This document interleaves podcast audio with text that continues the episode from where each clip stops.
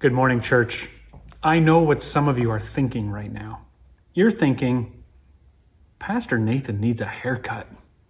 I'm thinking it. I wake up every morning and I look at myself in the mirror and I think, I need my barber.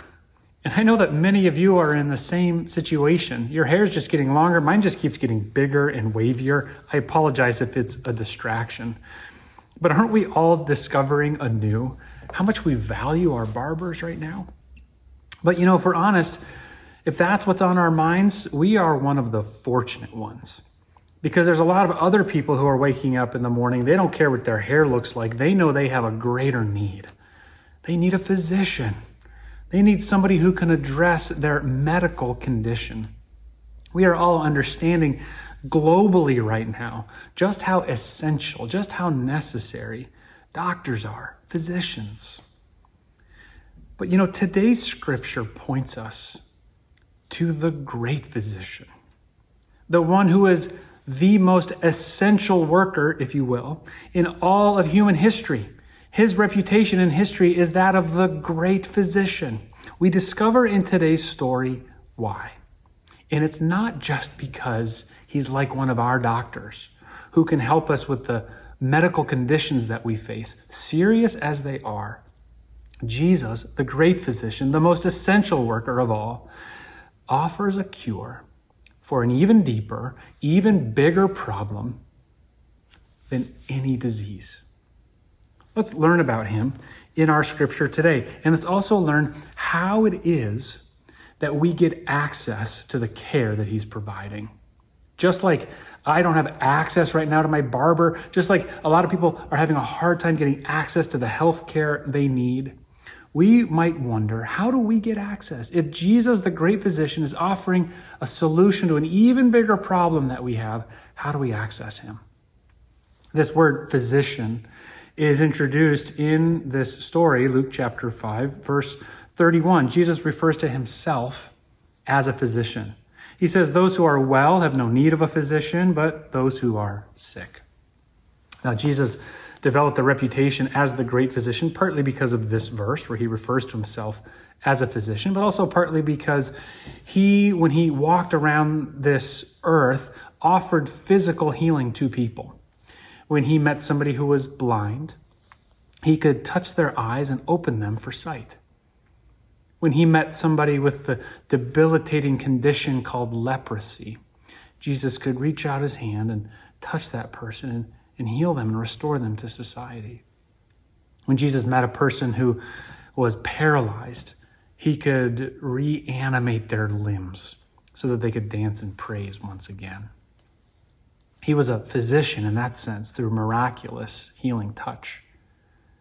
But in this case, in today's story, he's not talking about his ability to heal people physically. No, he's using the term physician actually as a metaphor to describe himself in a way that he's offering a bigger cure for a bigger, deeper problem that all of us have. Not just our physical healing. In fact, Jesus, if let's say Jesus was a first responder, an essential worker, if you will, a first responder, the first response that Jesus addresses in us is not our physical condition. No, there's a deeper, bigger problem. How am I so confident about this? Well, earlier in the same chapter, Luke chapter 5, Jesus is presented somebody who has a serious medical condition. And before Jesus heals the man, he addresses this deeper, bigger problem. Maybe you know the story. Jesus is in a home and it's really crowded. There's all kinds of people around, so you can't get access to him. And there's people outside the home who apparently knew about Jesus' reputation as the great physician, as the miracle worker, the one who could heal physical conditions, because they have a friend who has paralysis.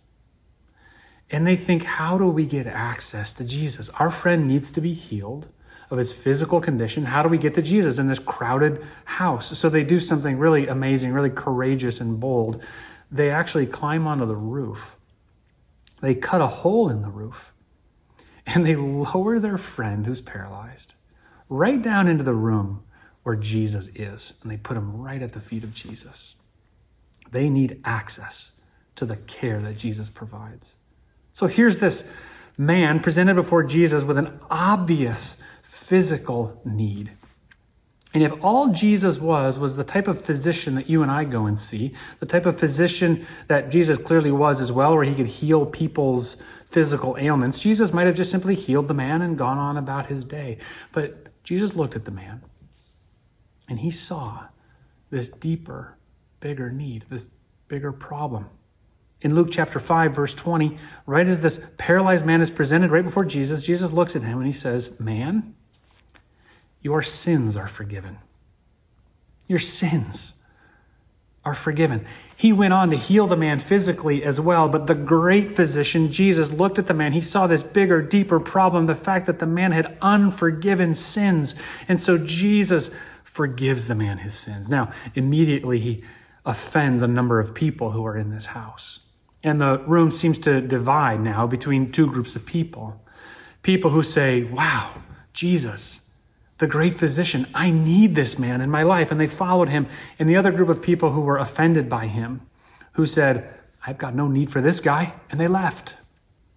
And what we see in today's story as well is there's basically two groups of people who respond to Jesus, the great physician. There's the type of people who say, I need, I need the care that Jesus is providing. And there's the type of people who say, I don't think I do. I'm not the type of person who, who needs what Jesus is offering. We first meet Levi in the story. Levi is the former type of person. He's the type of person who, when he meets Jesus, the great physician, he says, That's the kind of person I need. Let's read about Levi beginning in the 27th verse. It says this After this, Jesus went out and saw a tax collector named Levi sitting at the tax booth.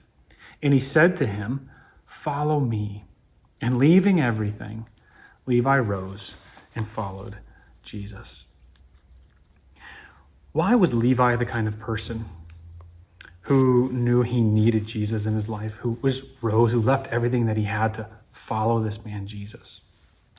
Well, it's probably because Levi knew in a painful way that he was a sinner. Levi was probably reminded that he was a sinner every hour of his day. Because everybody in the society in which Jesus and Levi lived, almost everybody would have hated tax collectors. They hated tax collectors for, for two very understandable reasons. People probably hated this man, Levi. The first reason is that, well, he was a tax collector. And who among us loves paying taxes? They probably hated Levi, not just that he was a tax collector, but also because he was able to line his own pockets with extra charges. It seems that Rome allowed the local tax collectors to charge whatever else they wanted to on top of the tax. So whenever people saw Levi, they saw him getting wealthier and wealthier, and they probably thought, there's the guy who ripped me off. There's the thief who stole from me. I know I owe my taxes, but the extra charges that he gave me, that's only the first reason people probably hated Levi. The second one may have been even worse. You see, Levi had aligned himself with the Roman occupation. Levi was a, a Hebrew. He was an Israelite. He was a, a member of the nation of Israel, and yet he had made this career choice to, to collect taxes, not for the temple, but for Rome. He had aligned himself with the Roman occupation. He was a betrayer of the people of God. So Levi was probably painfully aware of his own sin, probably because he was reminded of it all the time. Anybody, someone walked by him, they probably taunted him or mocked him or said nasty things about him. There's that guy who rips me off and who betrays his own people. So Jesus the great physician, the one who offers not just physical healing, wonderful as that is, Jesus, the great physician who offers forgiveness for our sins, he approaches Levi. And Le- Jesus may have been the first so called religious person that Levi ever met who didn't reject him. I'm guessing that the other rabbis, the other religious leaders of the time would have walked by Levi's tax booth and pointed to people saying, don't be like him. But Jesus walks right up to him and he says to him, Follow me. Follow me. And Levi felt joyful. How do we know Levi felt joyful? Well, because of his response. Look at the way Levi responds, verse 29.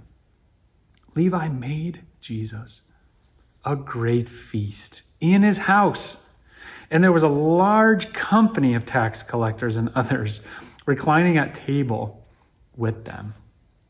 Levi suddenly, maybe for the first time in a long time, feels included. Everyone else in society had cast him out as a sinner. But Jesus came to him and, and said, I want you to follow me. And so Levi responds with joy, with spontaneous joy, and he throws this awesome party. And Levi invites all of his friends. Maybe Levi went around to his friends saying, You guys aren't going to believe this. There's this religious figure who invites people like me. Come, come, ye sinners. Come to this party and meet this man, Jesus. Now, I use that phrase, come ye sinners, because it comes from one of my favorite hymns of all time.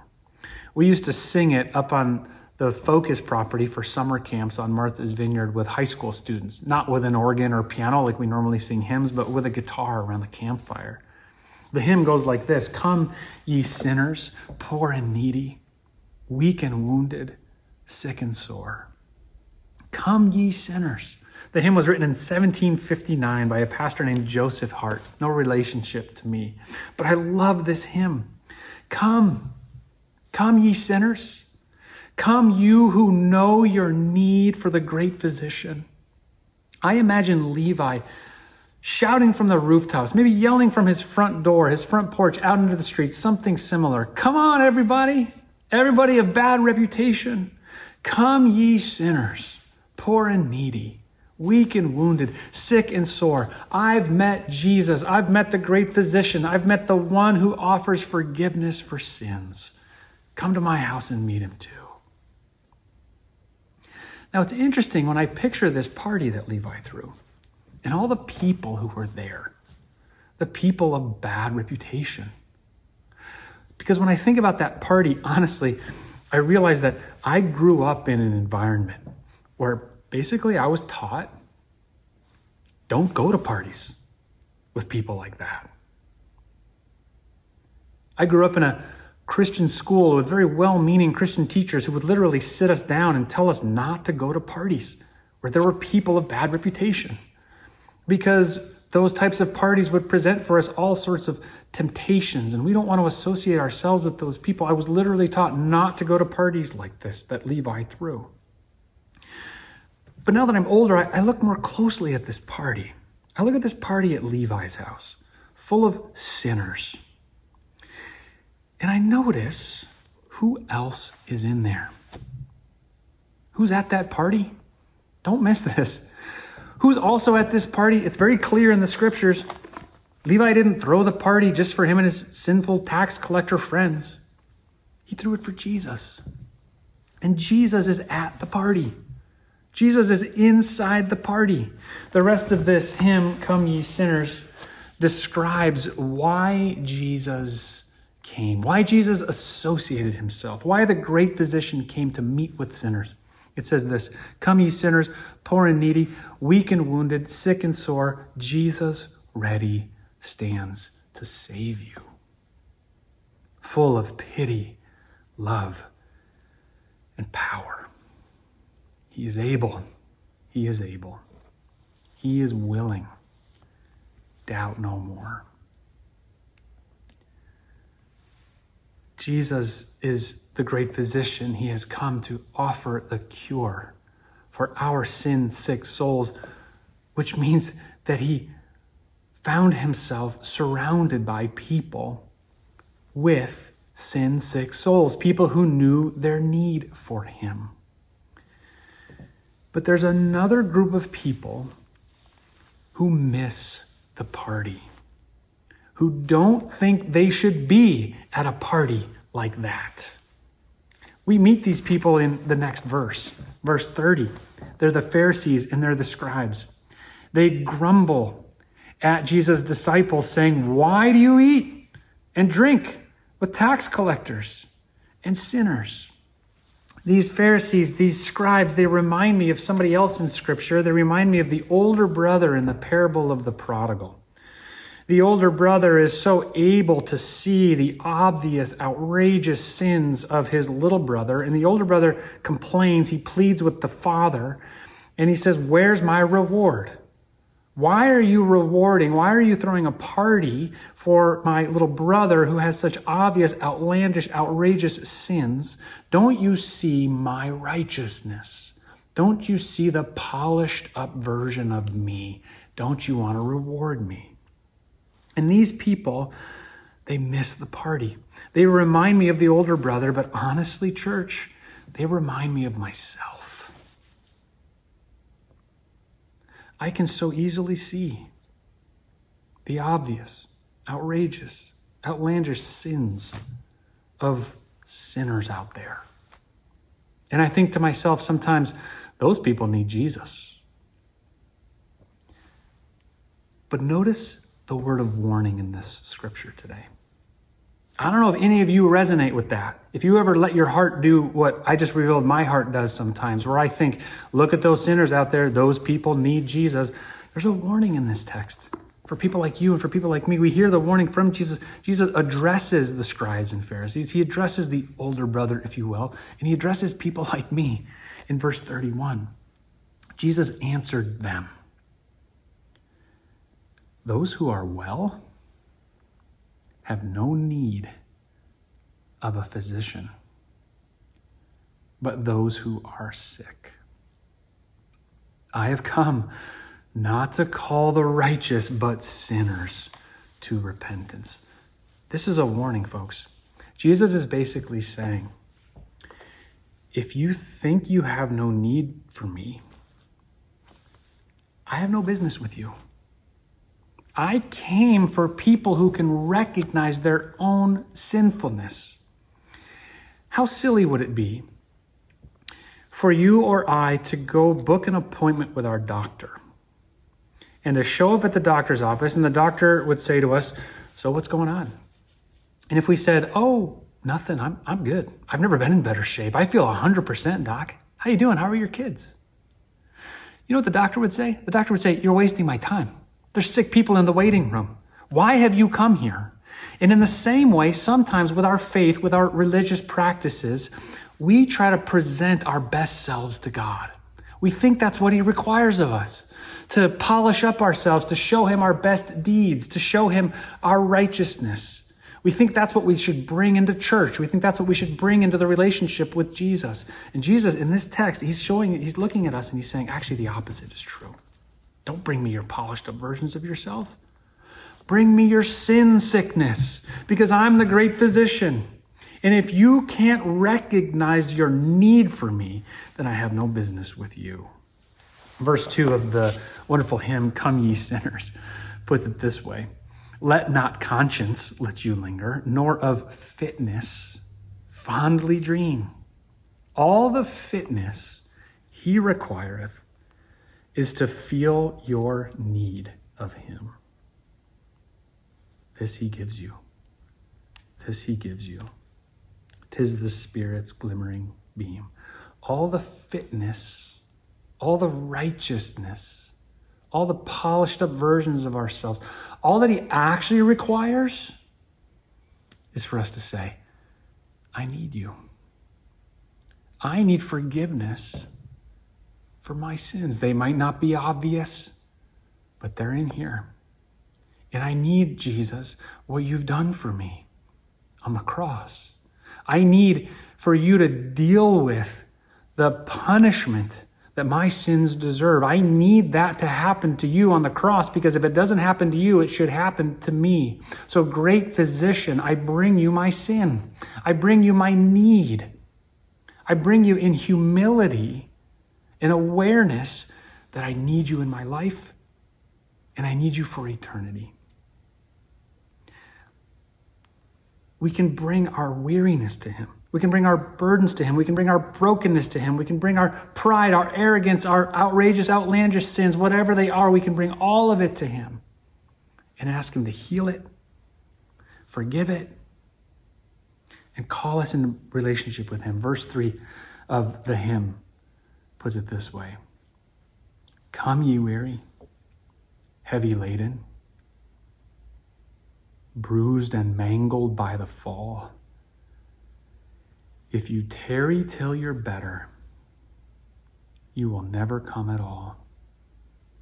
Not the righteous, not the righteous, sinners. Jesus came to call. Jesus called the sinner Levi. And he calls sinners like you, and he calls sinners like me. And he calls us as our great physician, the one who offers the cure, the bigger, deeper problem that we all have, even than our physical conditions. He offers the cure for these things by dying in our place and rising again. He calls us to repentance. Did you notice that? The last word that he uses here, Jesus says, I've not called, I've not come to call the righteous, but sinners to repentance. This is an important piece that I don't want any of us to miss as well that we all are sinners in need of the great physician, whether our sins are obvious or private or quiet. But he calls us not just to forgive our sins, but to also have us repent, to have us turn. That's what repentance means. It simply means to turn. This is what Levi did. The story that we know about Levi doesn't begin and end right here. No, we know a lot more about Levi, the rest of his life, what he was called into to following Jesus. Levi goes by another name in the Gospels. You might recognize it more easily. His name is not just Levi, he goes by another name, which is, does anyone know it? Do you know what his other name is? It's Matthew. Levi is Matthew. Matthew, one of the 12 disciples, one of the people Jesus chose to be one of the 12 who would follow him and through his work and through his words would change the world. Matthew was one of the people who witnessed the ascension back into heaven when Jesus had died on the cross and risen again and he ascended from earth to heaven. Matthew was there to witness that. Matthew became one of the four evangelists who would spread the gospel, who would spread the news all around the world. Early church history tells us that Matthew was martyred for his faith, that his devotion to Jesus didn't just throw a party for him the day he knew he was forgiven, but it actually lasted all the way till his last days on earth. Matthew was called, he was a sinner, called to be forgiven by Jesus, but he was called to repentance, to turn. Matthew was no longer a tax collector, ripping people off, spending his days doing nefarious deeds. No, he turned, he followed Jesus, he has sins forgiven, and he devoted the rest of his life to glorifying God and Jesus Christ. Brothers and sisters, we need him if you don't know you need them, if you just think you need a barber, like I know I do, or if you just think you need a, a physical doctor that we all know we need, and you don't know that you need the great physician, you are missing out on the solution, the cure to your deepest, biggest problem the forgiveness of sins. What good is physical health? What good is a clean haircut? If you don't have that. So let's run to him. Come, come, ye sinners, poor and needy, weak and wounded, sick and sore. Jesus ready stands to save us. He calls us to repentance, to lives, to the Christ life, fully devoted to Him. Let's run after Him like people who know we need Him. Amen.